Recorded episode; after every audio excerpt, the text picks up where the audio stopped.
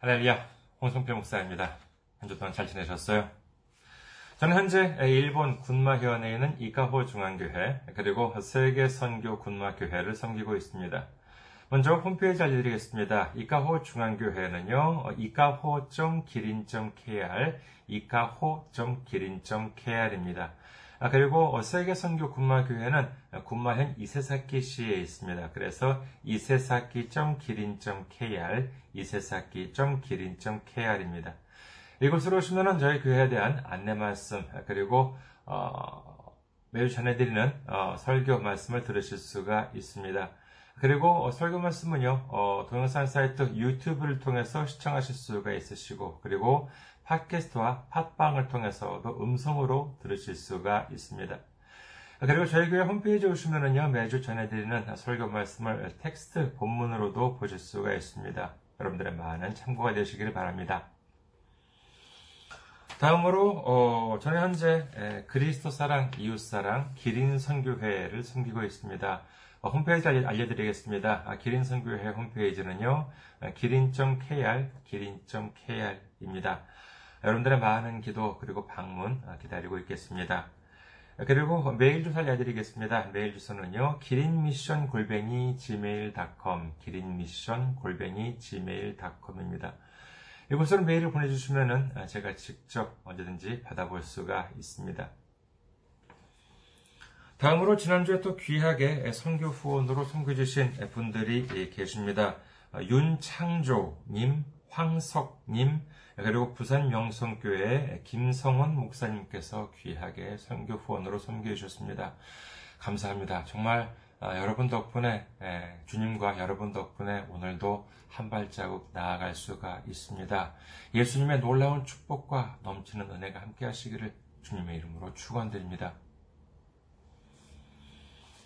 다음으로 선교 후원으로 섬겨주실 분들을 위해 안내 말씀드립니다. 먼저 한국에 있는 은행이지요, KB 국민은행입니다. 계좌번호는 079-21-0736-251, KB 국민은행 079-21-0736-251가 되겠습니다. 다음으로 오는요, 군마은행, 일본에 있는 군마은행입니다. 일본에 있는 은행으로 직접 섬겨주실 분들을 위해 안내 말씀드립니다. 먼저 군마은행입니다. 지점번호는요, 190, 계좌번호는 1992256입니다. 군마은행 지점번호는 190, 계좌번호는 1992256이 되겠습니다. 다음으로 일본에 있는 우체국 은행입니다. 유초은행이에요. 기호는 10450, 번호는 356-44801, 그리고 지점번호는 048이 되겠습니다. 유초은행 기호는 10450, 번호는 356-44801, 지점번호는 048이 되겠습니다. 저희 교회는 아직까지 재정적으로 미자립 상태에 있습니다. 지난주에는 또 어떤 분이 메일을 저한테 보내면서 이렇게 모금을 하는 것, 선교폰을 모금하는 것이 부끄럽지 않느냐라고 하는데, 인간적으로 보면 저도 부끄럽습니다. 저 빨리 이거 안 하고 싶어요. 그러나 주님께서 이것도 허락하신 거라고 생각을 합니다. 그래서 뭐 주님을 위한 것이라면, 주님의 일을 위한 것이라면은 이 정도의 부끄러움, 뭐 감수하지 못할 것이 무엇이 있겠습니까? 저는 아직까지 그래서 미자립 상태에 있어서 빨리 자립 상태가 되기를 간절히 바라고 있습니다. 그래서 여러분들의 기도와 선교 후원이 없으면은 정말 불가능한 그와 같은 상황에 있습니다. 그래서 여러분들의 많은 기도와 많은 관심, 많은 참여, 많은 섬김 기다리고 있겠습니다. 다음으로 오늘 함께 나누실 말씀 보시겠습니다. 함께 나누실 말씀, 로마서 10장 5절에서 7절까지의 말씀입니다. 로마서 10장 5절에서 7절까지의 말씀 봉독해 드리겠습니다. 모세가 기록하되 율법으로 말미암는 의를 행하는 사람은 그 의로 살리라 하였거니와, 믿음으로 말미암는 의는 이같이 말하되 내 마음에 누가 하늘에 올라가겠느냐 하지 말라 하니, 올라가겠느냐 함은 그리스도를 모셔 내리려는 것이요, 혹은 누가 무저갱에 내려가겠느냐 하지 말라 하니, 내려가겠느냐 함은 그리스도를 죽은 자 가운데서 모셔 올리려는 것이라. 아멘. 할렐루야, 주님을 사랑하시면 아멘 하시기 바랍니다. 아멘. 오늘 저는 여러분과 함께 로마서 강의 88번째 시간으로서 믿음의 지혜라고 하는 제목으로 은혜를 나누고자 합니다. 오늘은 조금 어려울 수도 있는 말씀입니다만 역시 함께 살펴보면요, 전혀 어렵지 않고 오히려 주님의 말씀해 주시는 이 은혜와 축복으로 넘치는 시간이 되시기를 주님의 이름으로 축원합니다. 먼저 5절 말씀부터 보시겠습니다. 로마서 10장 5절. 모세가 기록하되 율법으로 말미암는 의를 행하는 사람은 그 의로 살리라 하였거니와. 자, 여기에 보면은요, 모세가 기록하되라고 되어 있어서, 얘는 구약성경, 특히 모세가 쓴 모세오경이죠. 창세기, 출애굽기, 레위기, 민수기, 신명기, 이 모세오경에서 인용한 곳이다라고 하는 점을 알 수 있겠는데, 신학자들은 이를 레위기 18장 5절로 추정을 하고 있습니다. 레위기 18장 5절. 너희는 내 규례와 법도를 지키라. 사람이 이를 행하면 그로 말미암아 살리라. 나는 여호와이니라 라고 이렇게 하나님께서 말씀하셨습니다. 이 레위기 본문에 보면은요, 이 의라고 하는 말씀이 등장하지는 않습니다. 그러나 규례와 법도, 즉 율법을 지키는 사람이 바로 의를 행하는 사람이다 라고 하겠지요. 자, 그러면 그 사람은 살리라 라고 하는 것입니다. 다시 말해서 율법을 행하는 사람이 의를 행하는 사람이요, 의를 행하는 사람은 살게 된다라고 하는 뜻이에요. 이를 그럼 뒤집어 보면 어떻습니까? 율법을 행하지 않는 사람은 의를 행하는 것이 아니라 죄를 범하는 사람이 되고, 죄를 범하는 사람은 사망에 이르게 된다라고 하는 뜻이 됩니다. 로마서 3장을 봅니다. 로마서 3장 23절에서 24절. 모든 사람이 죄를 범하였으며 하나님의 영광에 이르지 못하더니 그리스도 예수 안에 있는 속량으로 말미암아 하나님의 의로 값없이 의롭다 하심을 얻은 자 되었느니라. 여기에는 예외가 없습니다. 일부 사람 또는 대다수의 사람이 아니라 모든 사람이에요. 모든 사람은 하나님께서 지키라고 명령하신 규례와 법도를 지키지 못했습니다. 율법을 지키지 못했던 것입니다. 율법을 완전히 지켜야지 의의를 행하는 것이 되어서 결국 천국 백성이 될 텐데, 율법을 지키지 못했기 때문에 우리는 율법을 어긴 죄인이 되어서 꼼짝없이 멸망을 당하게 되었습니다. 우리의 힘으로는 우리를 구원할 방법이 하나도 없어요. 그러나 예수님이 십자가에서 우리를 대신해서 모든 형벌을 다 받아주심으로 인해서 우리는 값없이 공짜로 거저 의롭다 하심을 얻게 되었습니다.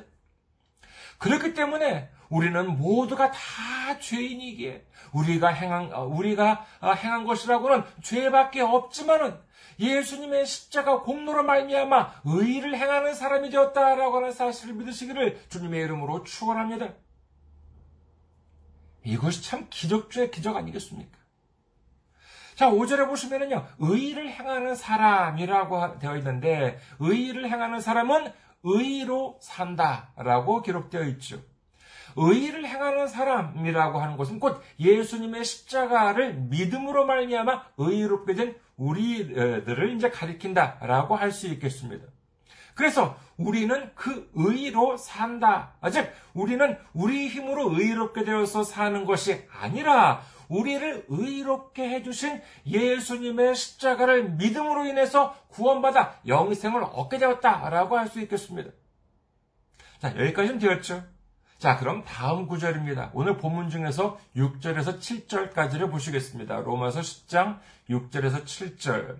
믿음으로 말미암는 의인은 이같이 말하되 내 마음에 누가 하늘에 올라가겠느냐 하지 말라 하니 올라가겠느냐 하면 그리스도를 모셔 내리려는 것이요, 혹은 누가 무저갱에 내려가겠느냐 하지 말라 하니 내려가겠느냐 하면 그리스도를 죽은 자 가운데서 모셔 올리려는 것이라.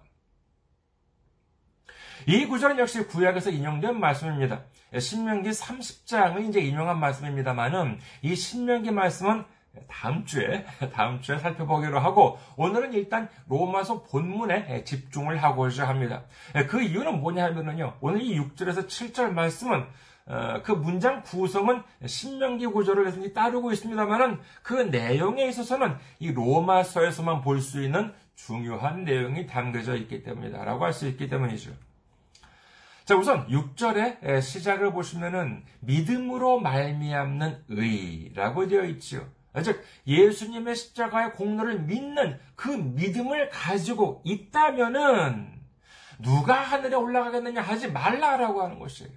왜냐하면은 그런 말은 하늘에 계신 예수님을 모셔내리라는 것이기 때문이라고 합니다.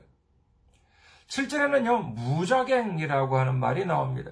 이는 바닥이 없는 갱도, 바닥이 없는 구덩이, 즉 끝도 없이 깊은 곳을 이제 말하는 단어인데, 이는 말하자면 사망이라고도 할 수 있고요, 그리고 지옥이라고도 할 수 있습니다. 참고로 개역 한글에는 음부라는 단어로 되어 있습니다. 근데 개역 개정에는 무저갱으로 되어 있죠. 근데 이제, 그러면서 이 7절에는 믿음으로 말미암는 의의를 가진 사람이라면은 누가 무저갱에 내려가겠느냐라고 하지 말라는 것이지요. 이렇게 말하는 것은 6절과는 반대로 6절에서는 이제 하늘에서 하나님을, 예수님을 모셔 내려오는 것이다라고 했는데, 이렇게 말한다. 누가 무저갱에 내려가겠느냐라고 말한다는 것은 반대로 예수님을 죽은 자 가운데서 모셔 올리는 것이기 때문이다라고 이제 하는 것입니다. 이렇게 보면 참 좀 어려운 말씀이긴 합니다만은요, 사실 좀 그렇지는 않습니다. 자, 여기서 누가 하늘에 올라가겠느냐 또는 누가 무저갱에 내려가겠느냐라고 하는 것은 이는 사람의 행위라고 할 수가 있겠습니다. 우리가 우리의 행위로 우리의 죄를 조금이라도 해결할 수가 있습니까? 만약에 우리 스스로가 우리의 죄를 조금이라도 해결할 수가 있었다면 예수님은 우리에게 오시지 않으셨을 것입니다. 십자가에 달리지 않으셨을 것입니다. 그렇잖아요. 다른 방법도 있으셨다면 왜 굳이 하나님의 독생자 예수님께서 그와 같은 끔찍한 고통을 당하셨겠습니까?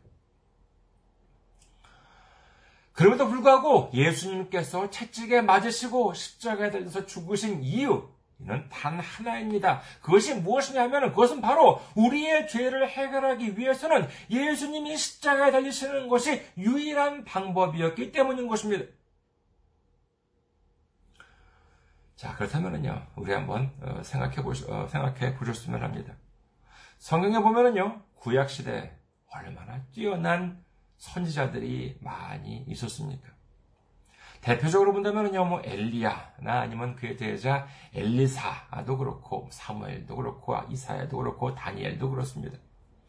그러나 아무리 뛰어난 선지자라 하더라도 우리의 죄를 위해서 하나님의 아들을 우리에게 보내서 죽게 해달라 이렇게 기도했던 사람들이 한 사람도 없습니다. 그 이유가 뭐겠습니까?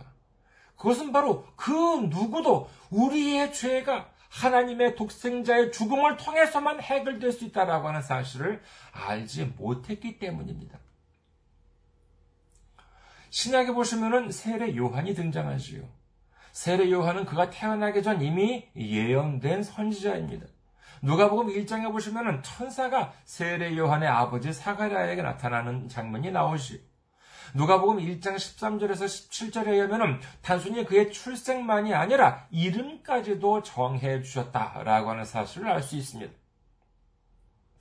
그리고 지난주에 알아본 바와 같이 그는 구약 말라기 4장 5절에서 6절에서도 예언된 바와 같이 메시아가 이 땅에 오기 전에 미리 보내시겠다라고 약속하신 그 엘리야다, 하나님께서 이렇게 약속하신 그 엘리야라고 하는 사실, 이 사실을 마태복음 11장 14절에서 예수님의 말씀을 통해서 알 수 있습니다.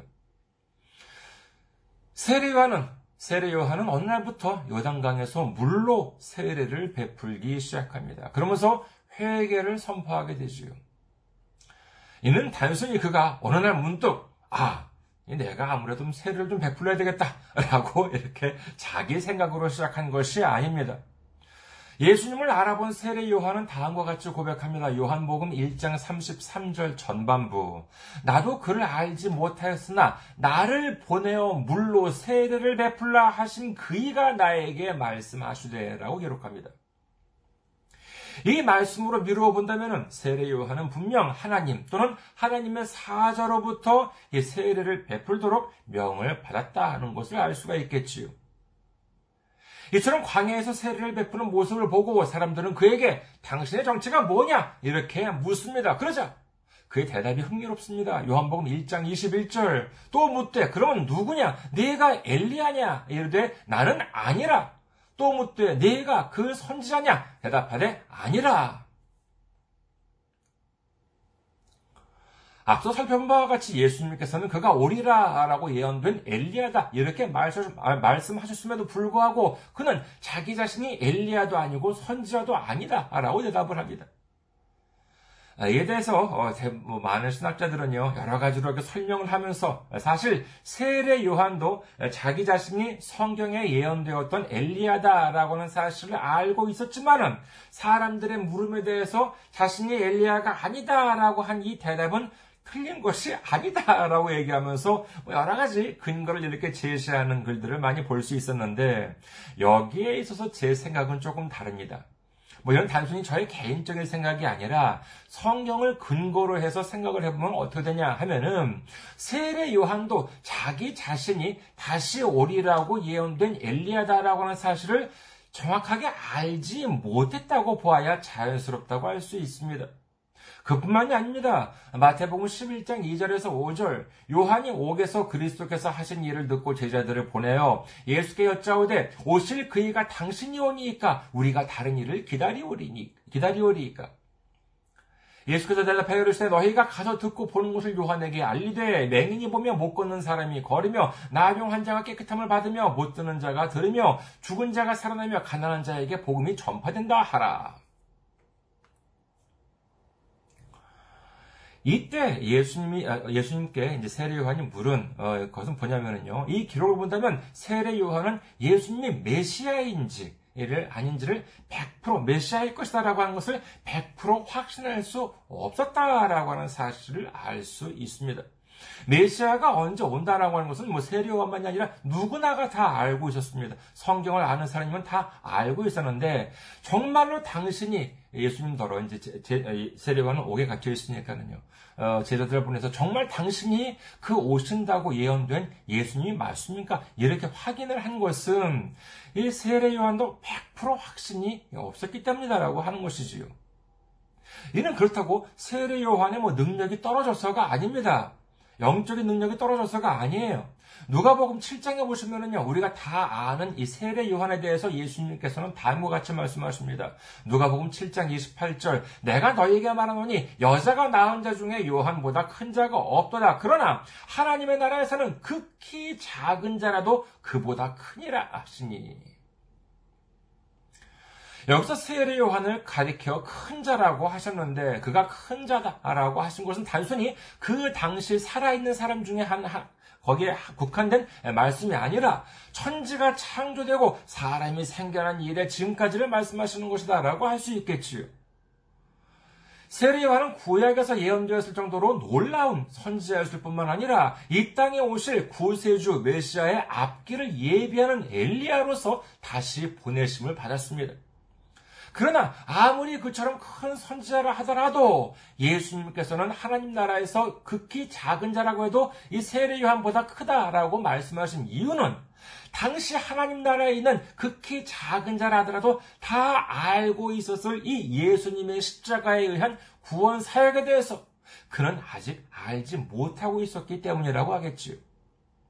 그러니까 엘리야나 다른 선지자뿐 아니라 이 세례 요한 정도 되는 선지자라 하더라도 하나님의 계획을 모두 알지는 못했다고 하여야 할 것입니다. 그런 상황에서 생각해 보세요. 우리의 죄가 무거우니까 하나님의 아들을 보내달라라고 할 수가 있었겠습니까? 아니에요. 없지요. 2000년 전에 예수님께서 이 땅에 오신 이유는요, 기도 응답으로 오신 것이 아니에요. 그렇다면 어떻게 해서 오셨습니까? 그것은 바로 하나님의 독단적인 계획에 따라 일방적으로 우리에게 주신 크나큰 은혜로 오셨다라고 하는 사실을 믿으시기를 주님의 이름으로 축원합니다. 그렇다면 예수님의 십자가 부활은 어떻습니까? 예수님께서 죽으시고 부활하신 것이 이 또한 사람의 기도 응답으로서 부활하셨나요? 성경을 보시면은요, 예수님이 십자가에서 죽으신 후에 이제 무덤에 이제 모시게 되는데, 그 당시 상황을 보면은요, 참 기가 막힙니다. 예수님께서는요, 십자가에 달리시기 훨씬 전부터 예수님 본인이 십자가에서 죽으시고 그리고 사흘 만에 다시 살아나실 것을 반복적으로 말씀을 하셨습니다. 그런데 그 말씀대로 정말로 십자가에서 죽으셨어요. 그렇다면은 예수님의 그 말씀들을 계속해서 들어왔던 제자들은 어떻게 했어야 했겠습니까? 그렇죠. 이제 예수님께서 미리 말씀하셨던 것처럼 십자가에서 죽으셨으니까 역시 사흘 만에 부활하실 것을 믿고 기도하면서 기다려야 하지 않았겠습니까? 자, 그럼 여기서 문제를 하나 내드릴까요? 예수님께서 실제로 십자가에서 죽으신 다음 예수님의 부활을 믿었던 사람은 누구였을까요? 아직 부활하시기 전에요. 지금 십자가에서 죽으셨습니다. 무덤에 지금 안치되었습니다. 이 상황에서 예수님의 부활을 믿었던 사람 누구였는지 혹시 기억나십니까? 예수님의 제자들은 믿었을까요? 마가복음 16장 9절에서 11절을 한번 살펴보겠습니다. 마가복음 16장 9절에서 11절. 예수께서 안식 후 첫날 이른 아침에 살아나신 후 전에 7 귀신을 쫓아내어 주신 막달라 마리아에게 먼저 보이시니 마리아가 가서 예수와 함께하던 사람들이 슬퍼하며 울고 있는 중에 이 일을 알림에 그들은 예수께서 살아나셨다는 것과 마리아에게 보이셨다는 것을 듣고도 믿지 아니하니라 라고 되어 있습니다. 부활하신 예수님을 만났던 막달라 마리아가 예수님과 함께했던 사람들, 그러니까 예수님의 제자들에게 이 놀라운 소식을 막 전했습니다. 막 부랴부랴 뛰어가가지고 전했겠지요. 그랬더니 그 사람들이 어떻게 했대요? 부활을 기다린 그들이 할렐루야를 외치면서 하나님께 영광을 돌렸어요? 아니에요. 그 소식을 듣고도 전혀 믿지 않았다. 이렇게 성경은 기록하고 있습니다. 그 이유가 무엇이겠어요? 왜 믿지 않았겠습니까? 그것은 바로 그들은 예수님의 부활을 전혀 기대하지 않았기 때문이다라고 할 수 있겠습니다. 그러면 예수님이 죽으셨을 때 예수님의 부활을 믿었던 사람들이 없었을까요? 아니에요. 있었습니다. 그러면 그게 누구였냐 하면은요, 마태복음 27장 62절에서 66절에는 다음과 같이 기록합니다. 마태복음 27장 62절에서 66절. 그 이튿날은 준비일 다음 날이라 대제사장들과 바리새인들이 함께 빌라도에게 모여 이르되 주여 저 속이던 자가 살아있을 때에 말하되 내가 사흘 후에 다시 살아나리라 한 것을 우리가 기억하노니 그러므로 명령하여 그 무덤을 사흘까지 굳게 지키게 하소서. 그의 제자들이 와서 시체를 도둑질하여 가고 백성에게 말하되 그가 죽은 자 가운데서 살아났다 하면 후에 속임이 전보다 더 클까 하나이다 하니 빌라도가 이르되 너희에게 경비병이 있으니 가서 힘대로 굳게 지키라 하거늘 그들이 경비병과 함께 가서 돌을 인봉하고 무덤을 굳게 지키니라. 참으로 어이없게도 예수님의 부활을 믿었던 사람들은 예수님들의 제자가 아니라 바로 예수님을 십자가에 못 박게 한 그 주범인 대제사장들과 바리새인들이었습니다. 예수님과 함께 있던 사람들, 왜 그 사람들은 부활을 기다리지 못했을까요? 아무리 뛰어난 선지자라 하더라도, 아무리 예수님과 가까웠던 사람들을 하더라도 예수님께서 살리신 십자가의 진정한 의미를 아는 사람들은 없었기 때문입니다. 그러니 어찌 부활의 의미를 알 수가 있었겠습니까? 예수님께서 우리에게 오셔서 천국 복음을 전해주신 것은 그야말로 기쁨이었습니다. 넘치는 은혜였습니다. 그리고 그뿐만이 아니지요. 예수님이 십자가에서 죽으셨을 뿐이라면 의미가 아무런 의미가 없습니다. 여기에는 반드시 예수님의 부활이 필요했습니다. 그것은 그 부활이야말로 우리의 죄가 사해지고 영생을 얻게 되었다라고 하는 증거이기 때문인 것이지요. 그러나 예수님께서 이 땅에 오셨던 것이 뛰어난 선지자나 믿음이 좋은 사람들의 기도 응답이 아니었던 것처럼 예수님의 부활도 역시 그들의 기도 응답이 아니었습니다. 그것이 아니라 온전히 하나님의 계획에 따라 하나님께서 우리에게 폭포수처럼 부어주시는 은혜와 용서라고 하는 축복의 결과다라고 하는 사실을 믿으시기를 주님의 이름으로 축원합니다. 이와 같은 하나님의 은혜와 용서를 사람이 원한다고 해서 사람의 힘으로 할 수 있습니까? 아니에요. 못합니다. 예전에 그런 예화를 읽은 적이 있습니다. 어느 나이 많은 어머님이 이제 연세가 고령으로 이제 연세가 많아서 임종을 앞두고 있었습니다. 이분은 교회에 오랫동안 다니신 믿음이 아주 좋은 권사님이었다고 해요. 근데 마침 그때 목사님이 아니라 성당 사제가 찾아왔다고 합니다. 가톨릭에서는 병자 성사라고 하는 것이 있다고 해요. 그래서 뭐 이렇게 죽음을 앞둔 사람한테든지 뭐 이제 그런 사람들이 뭐 문답을 해가지고 그다음에 뭐 당신의 죄가 사해졌습니다. 뭐 이제 이렇게 얘기하는 그런 것이 이제 있다고 하는데, 그래서 이 성당 사제가 이제 이 누워 계신 어머님께 기도를 이렇게 하고 나서는 어머님의 죄가 용서를 받았습니다. 이렇게 이제 말했다고 해요. 그러니까 이 누워 계셨던 이 권사님이 그 사제한테 말하기를 당신 손 좀 이렇게 보여달라라고 이렇게 하시더래요. 그래서 마지막에 내가 손을 이렇게 좀 잡으시려는구나라고 이렇게 손을 이렇게 내밀었다고 합니다. 그랬더니 이 권사님이 이 사제의 손을 이렇게 만지면서 그러시더래요. 신부님, 저의 죄는 손에 못자국이 있으신 분만 용서해 주실 수 있습니다. 그러더라는 것입니다. 그렇지요. 아무리 믿음이 좋고 신학 공부를 많이 하는 사람이라고 해도 어찌 사람의 죄를 사람이 해결해 줄 수가 있겠습니까? 우리의 죄를 해결해 주실 수 있는 분은 오로지 우리의 죄를 위해 십자가에 달리신 분, 두 손에 못자국이 있으신 예수님 뿐이다라고 하는 사실을 믿으시기를 주님의 이름으로 축원합니다.